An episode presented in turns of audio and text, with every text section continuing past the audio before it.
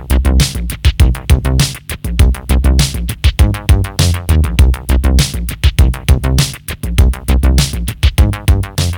to the Disaster Preparedness Journal Club podcast, brought to you by the Center for Excellence in Emergency Preparedness, or CEEP, CEEP. I'm Daniel Kollek of McMaster University, uh, and I'm a member of the CEEP executive.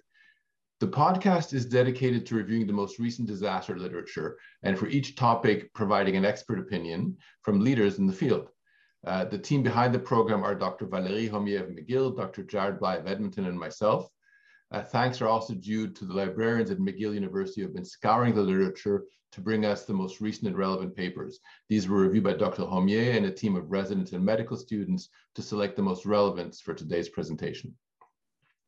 Before we go to today's topic, a reminder, uh, the Center for Excellence, provides a multitude of educational resources at our website, www.ceep.ca,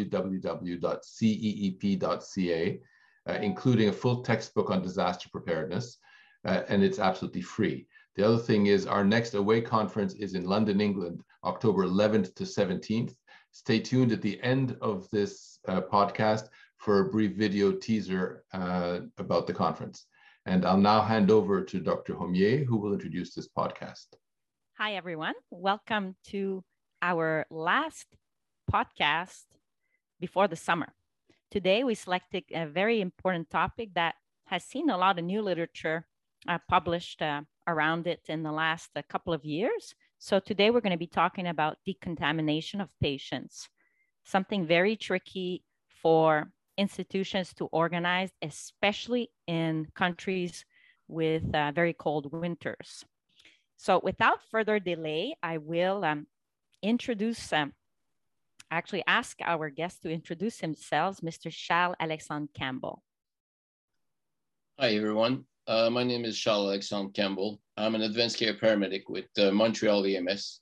Uh, I've been involved with the uh, CBRNE program since 2004 I've been teaching for Canada in uh, uh, and, uh, the uh, intermediate course, as well as the Advanced uh, Live Agent Program in uh, CTTC, Counterterrorism Technology Center in Suffield, Alberta. and I've been also involved with the GPP, the Global Partnership Program, teaching for Canada to other countries in South America, in uh, any part of the world. So it's a pleasure to be here. Thanks you, thank you for having me, and uh, looking forward to discuss with you guys. So the first article we're going to talk about is entitled "The Wash-In Effect and Its Significance for Mass Casualty Decontamination." It was published in 2022 in the Journal of Toxicology and Environmental Health. So here's a little overview for this summary. We're going to see what were the objectives, methods, results. We'll have a few conclusions summarized and we'll discuss.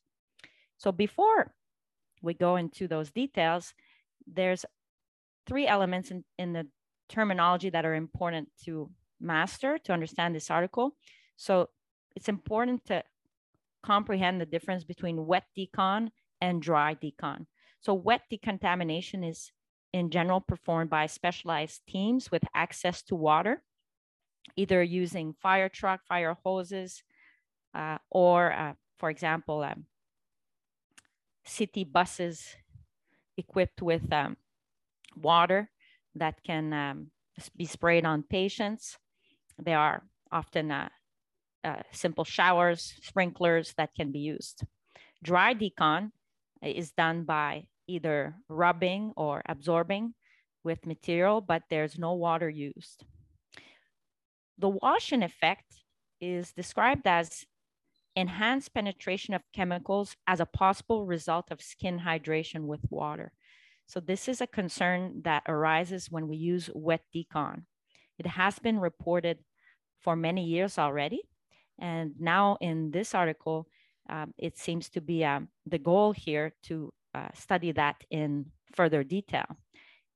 More particularly, there are three objectives with this article. Assess the current published information available to better understand this phenomenon, describe the proposed mechanisms for the wash-in effect, and explore whether the wash-in effect has implications for decontamination interventions. So brief overview of the methods. This is a literature review.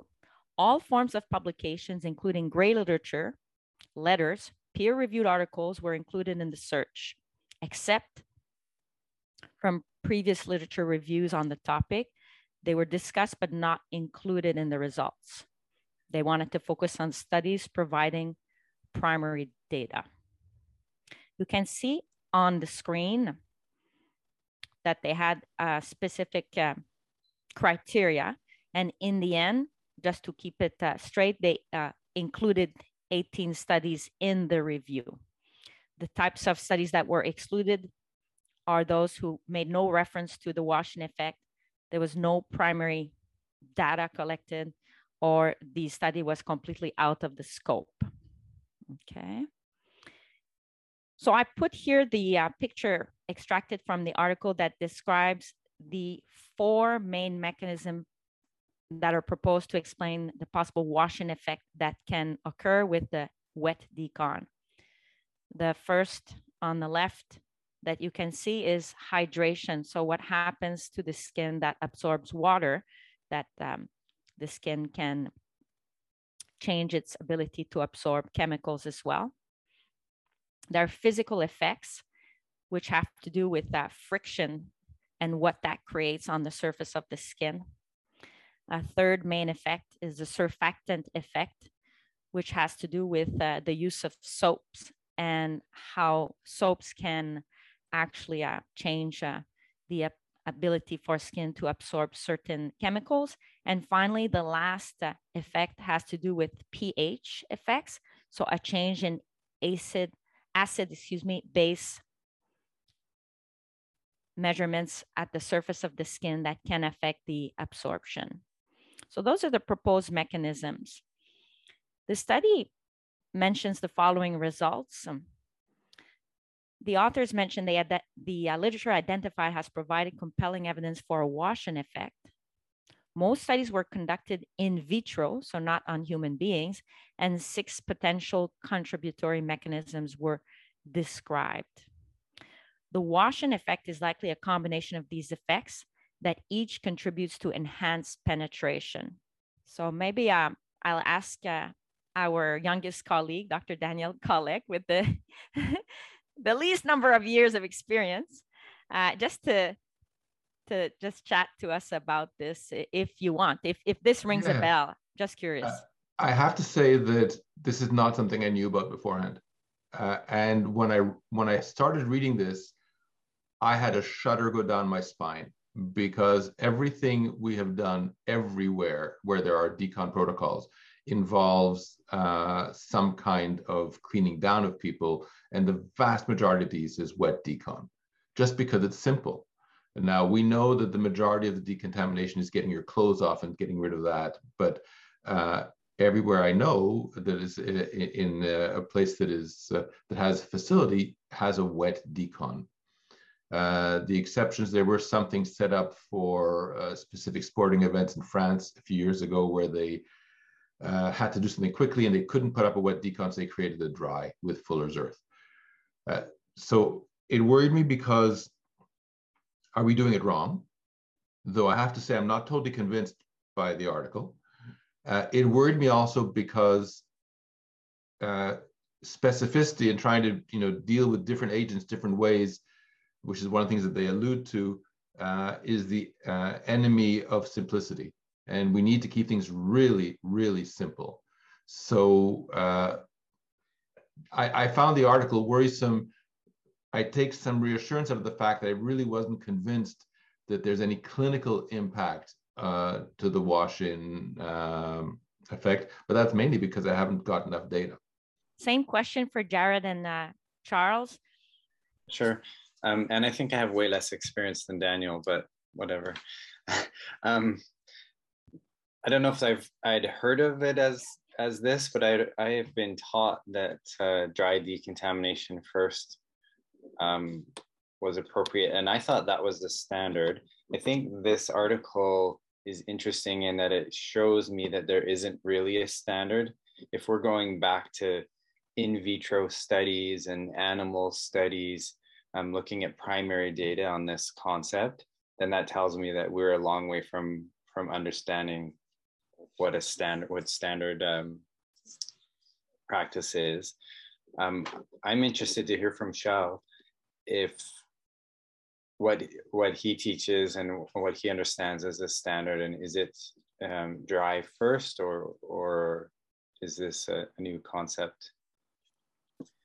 It's um, thanks, uh, Jared. It's it's it's a very big um, uh, um, it's a very big thing to to wrap my head around because most of what I've done is wet decon, uh, but it depends on what you have. Is it for like decon is a big big thing? Is it for mass casualty? Is it for uh, the first responders? Is it for the people that are dressed in level a it's a lots of thing or just the walking people that you have and you emerge that they arrive uh, that that's a big thing and uh, if it's a if, if the person receives some wet liquid on them that dries out i'd like them like it they, they are walking and I'd like them to to get undressed and remove, as Danielle says, most of the cat the the, the contaminant on them.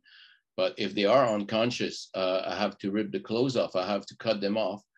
And first of all, I have to be protected. So if they walk in a UEMURGE and they collapse into the, the your garage, and because they've been contaminated, that's an entire all ball game right there and then. So uh, uh are we are we protected to deal with those patients or are we not?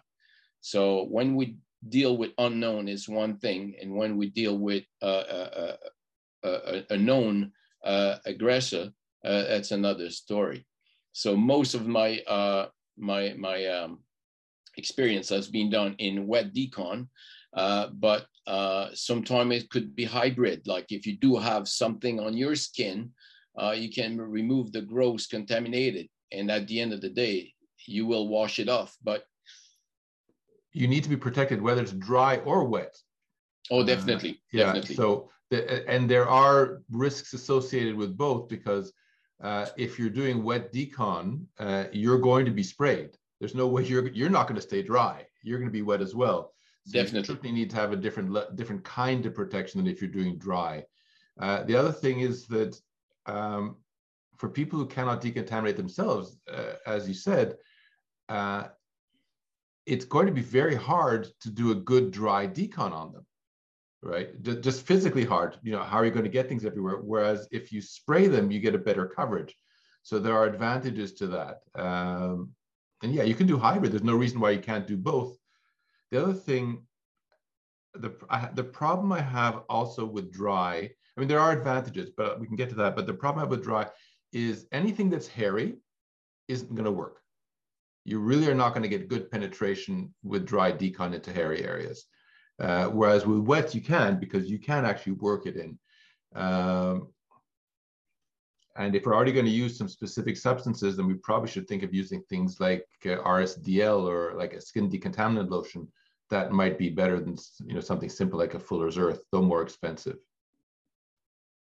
Have you, Charles Alexandre, have you used RSDL or any of the other decon lotions? Yeah, I did have the pleasure to work with the guy who invented the product. Uh, his name is Dr. Garfield Purdon, who's in Suffield, Alberta. And him and his team uh, just created this product uh, that been uh, commercialized mostly by American at this point in time. But uh, they, they, they worked out that one pouch could do an entire human, like the average human being and they had the sponge afterwards because uh, it needed a bit of friction in order to remove what's there as a like mechanical removing but the rsdl is there to neutralize what, what, what chemical biological you have on you. So it's a great product. It got some downside as well. It makes the patient very very slippery so uh, you have to be careful with it, and it is expensive and not readily available for everyone.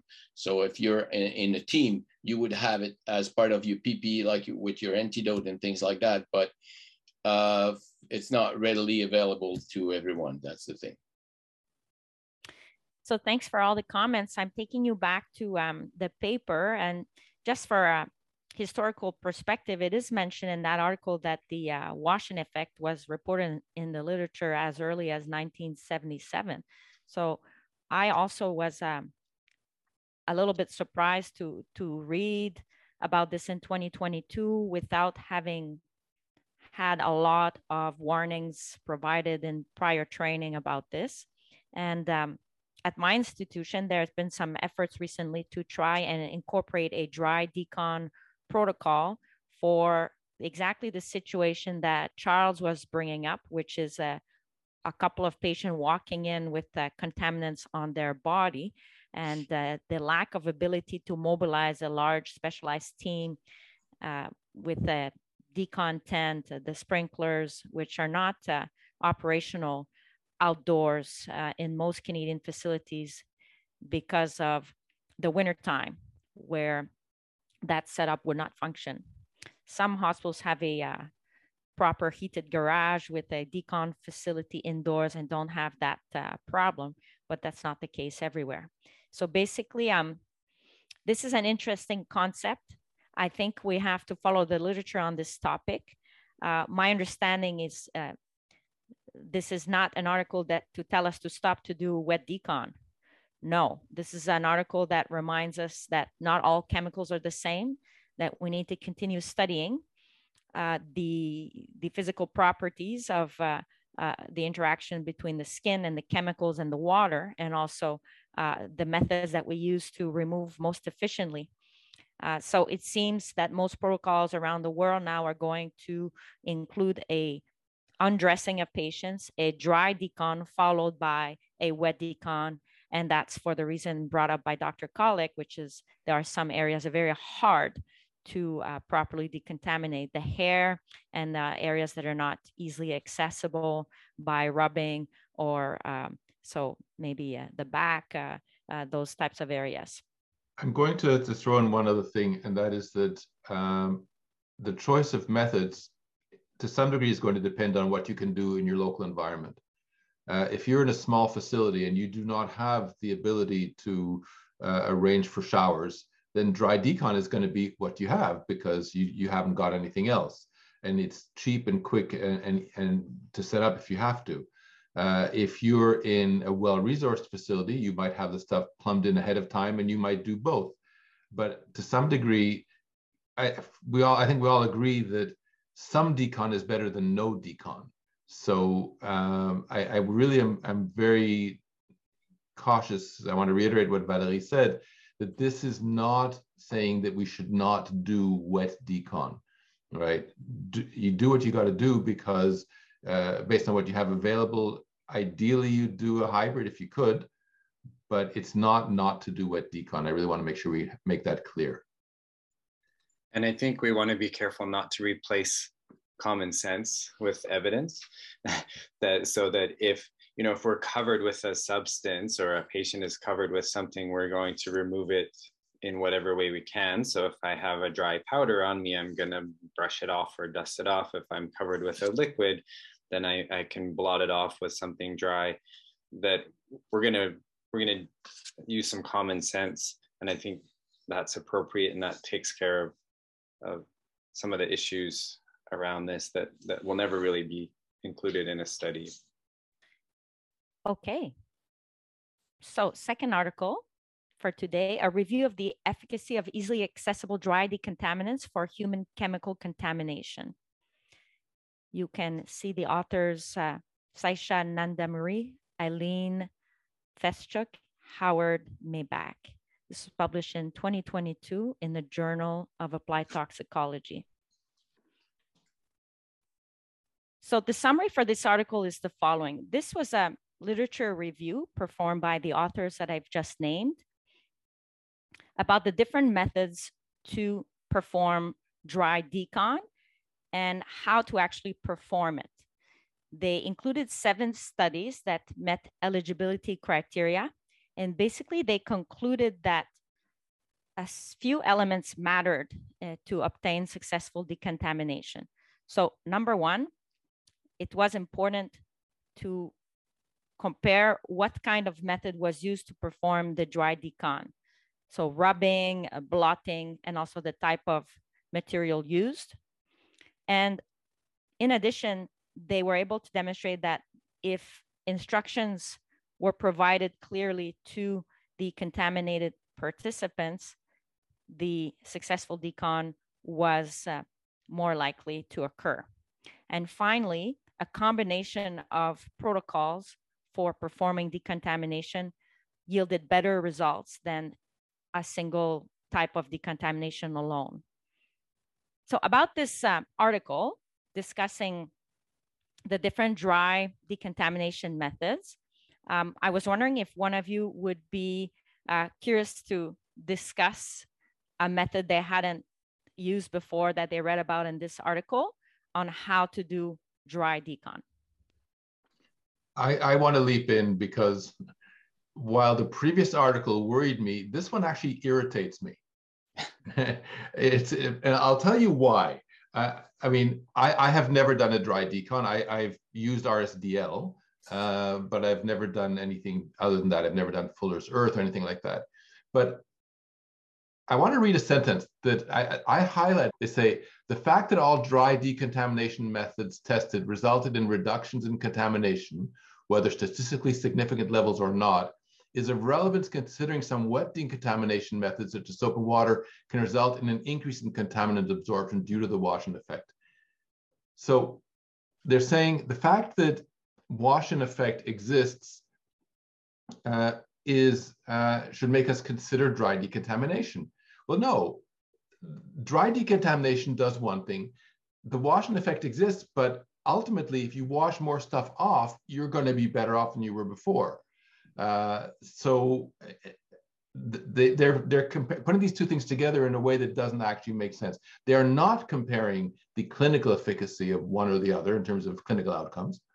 Uh, and uh, then they follow that with a statement saying uh, one should use the fastest approach that causes the least harm and do the most good for the majority of people. The bottom line is that I come back to you do what your facility can do. You do whatever you do best and fastest. And if you can do the Cadillac of dry and wet, great. If you can't, then you do what you can. I think this reflects the, the same issue with anything in this area, and that that there isn't really a gold standard and even if there is it's not really known because this is something that's so infrequently encountered for most of us that even if there was a gold standard we wouldn't have it in our minds as easily as say anything to do with cardiac issues or or other common presentations to to hospital. Um, the the good thing is that it it is rare and there was another study in one of the articles that that that we previewed for this that talked about whether there was actually secondary contamination, whether there was, um, yeah, whether there was any any clinically significant secondary contamination. This was an article by De Groot um, and others, and their conclusion was that secondary contamination is is uncommon which I don't agree with because we've there are studies and um, we discussed prior to this. Uh, there's a we have a local study where we've looked at whether people are actually contaminated in the field like we assume they're supposed to be, and it rarely happens. But this article by De Groot looked at essentially clinical outcomes. Did people die? Did people were they admitted? Did they have burns? Did they have respiratory events, and those were very low. So regardless of how often the secondary contamination happens, um, clinically this is is rare upon rare to to be significant, if that makes any sense. So it makes sense to get rid of whatever contaminant we can with whatever means we have. Um, dry makes sense. Um, I agree with Daniel that that there were two different levels of evidence that they were using to um, presenting them as equal. But um, the reality is that the clinically significant contamination is is uncommon. So um, there's some justification to just do what we can. So in the article, for those who are not too familiar with the dry decontamination methods, they mentioned a few examples. So Fuller's earth and absorbing powder that generally uh, allows for rapid and reliable decontamination. There's also a decontamination gel, which is a substance that has a thick consistency that you apply on the skin. You have to allow it to dry for five minutes before peeling it off. So that's mentioned. Also, the uh, simple uh, use of a, a, a, material, an absorbent material, so tissue, paper towel, even diapers that can be used to do some blotting or rubbing on the body where the uh, contaminant is located. And so that would be uh, the most simple method that is the most readily available of those that I just mentioned. So I think this is an important moment to, to reiterate like what, what it is that you can do in a situation where you don't have access to the full uh, setup of water and maybe uh, that that should be considered for sure okay so that was an important point i wanted to make about this uh, this um, article i would like to speak with uh, charles a little bit or hear charles on the topic of dry decon uh, and also wet decon. So basically the question is um, in the EMS world, um, what is most uh, used given that often you are mobile and do not have access to a, a complex uh, water system uh, initially? The, the most important thing is our staff is our staff secure to do this job. That's the thing. If I'm going there and the person is contaminated with whatever chemical agent there is, um, Am I safe to work there? Am I safe to work in this area? Should I be the one to intervene in these things? Or should I call fire department and get hazmat down here? Because if I don't have any respiratory protection, uh, if one person is injured, um, like there's no point of injuring uh, others when we are not the one who should intervene. So decon should be mostly part of uh, specialized teams I can do over the barricade decon and talk to the, those person and say, well, what was it and what did you feel and things like that. But at the end of the day, I, I, I should not be right in it and uh, tell them what to decon and breathe the same air that they're breathing. If they're coming outside, I can put them upwind, uphill, and things like that, and ask them to do uh, like use what we have, throw them things to use uh, until we wait for the, uh, the, the first responder team. But at the end of the day, uh, if people are contaminated with chemical, uh, it should be a specialized team that works there and uh, decon those people, and afterward hand up to like giving to the ambulance services at this point.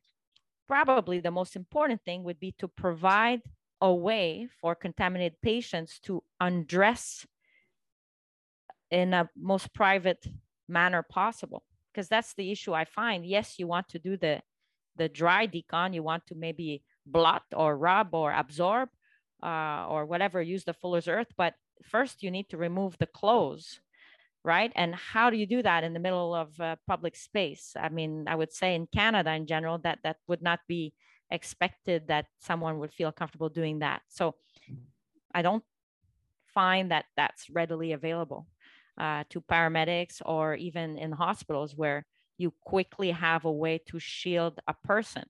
So I, I agree 100% uh, with what Charles Alexandre said in that if you're not trained to decontaminate, you shouldn't decontaminate, period, end of story. Whether it's at a hospital, whether it's at a scene, because all you're going to do is contaminate yourself and create another patient for, for us to treat. Uh, there is a fallacy that people are going to wait around to be decontaminated. And the thing is that if there's an event, people are going to try and get away as fast as they can on their own steam. And those are the least contaminated people. They will because they will have had a chance to leave. And those are the ones who can decontaminate themselves. So in terms of privacy, if we can communicate widely to people, tell them to go home, put their clothes immediately in the laundry, um, and shower down. Now, yes, they can do dry decon at home, like blotting or, or, or so on, but ultimately, and then they have to dispose of that material carefully. Uh, ultimately, uh, they're not going to have any other form of dry decon at home, so they can shower at home, shower copiously, which will also dilute the uh, pollutant in the uh, water system. At the hospital level, those patients who will arrive, we cannot assume they were decontaminated at the scene because in a review of over 70 American events recently, not one event that presented to the hospital had patients decontaminated on site. It is not a reasonable assumption. So uh, I think that we have to assume that they're going to come dirty and decontaminate with whatever we can do best and fastest. Uh, and from the viewpoint of, of EMS, I'd like to hear from Charles Alexandre about uh, if you can't decontaminate, what is your what how what do you train your staff to do because you're going to be potentially transporting a patient who could be off gassing uh, in your in your vehicle? Good question, uh, Danielle. Uh, what is uh, trained for the uh, the MS service and everywhere I went and everywhere I trained is not to transport people that are chemically contaminated with anything. So uh, if they are contaminated, they can't be transported. The only exception to that is radiological, that the uh, the, the trauma have priority on the contamination, as well as you have like proper pre like just the, the, the, the normal PPE that you normally wear. And uh, we prioritize, we advise beforehand that we have radiological uh, contamination on board and uh, we are transporting to your facility. So you guys are used to that. You have radiology uh, at your hospital and things like that, and that can deal with it. But prior to that is uh, if it is chemically uh, contaminated, there will be no transport in EMS. There has to be decontaminated before transport. That can pose a problem, as, as we all understand, because if there's a large um, contaminated group of people, uh, those who are mobile are going to leave, so that's not a problem for EMS. But those who are there, the longer they're there, the more contaminated they can become or more exposed they can become if the source is still active that's that's the reason why why the uh, first responder has to be uh, like trained in order to do decon and treatment in the same time uh, on uh, on on site while decons uh, uh, happen. So you can't stop decon for treatment, and you can't stop treatment for decon. There has to be done simultaneously from both services. That's why a CBRNE team should be like one team, and we all work together. And the same goal is to save people and stay safe while doing it. So that's what that's what we need to do. So we need to be trained. Uh, we need to be good at uh, identifying what we're dealing with, what kind of decon we need, and uh, treat those person uh, as fast as possible, and warn the people that will be first receiver in which beast we're dealing with, in order for them to protect themselves as well, and uh, be efficient on the, the the treatment coming up. So bringing you back to the article they do uh, suggest that a combination of methods is more efficient than a single method. So basically, reviewing all these studies, they they they seem to direct us towards protocols that include dry followed by wet decon. So so this, in that sense, might be a change that uh, uh, we uh, may want to uh, follow. Um, from my work uh, reviewing this topic and speaking with the different uh, leaders and different organizations, and especially in the UK, it seems that uh, this is the new uh, normal now uh, to use dry followed by wet uh, decon. So, will there be a change coming towards uh, the pre-hospital protocols in the future? Maybe, maybe not. As something I'm curious to to hear more about. But this is the point. The point is that maybe it's better to do both. And that that's what this this review is is suggesting. Uh, and the other point i'd like to make is that i've been in the business for almost uh, what like 15 uh, years now. And uh, my assessment of budgets for training and the frequency of exercises including proper decontamination of, of uh, simulated patients has been uh, limited. And it's always a struggle to organize these types of events. And with the frequent changeover of the staff that I'm witnessing, it's worse uh, recently, we always feel that we're not properly prepared to do specialized decon. So personally, I do believe that organization must include simple methods that can be put in place quickly without uh, the staff feeling completely overwhelmed by the complexity of the procedure and the amount of equipment to organize before you can actually decontaminate your first patient. So in that sense, just for the logistics, I would say, yes, we need to include a dry decon protocol, if not already done in your institution.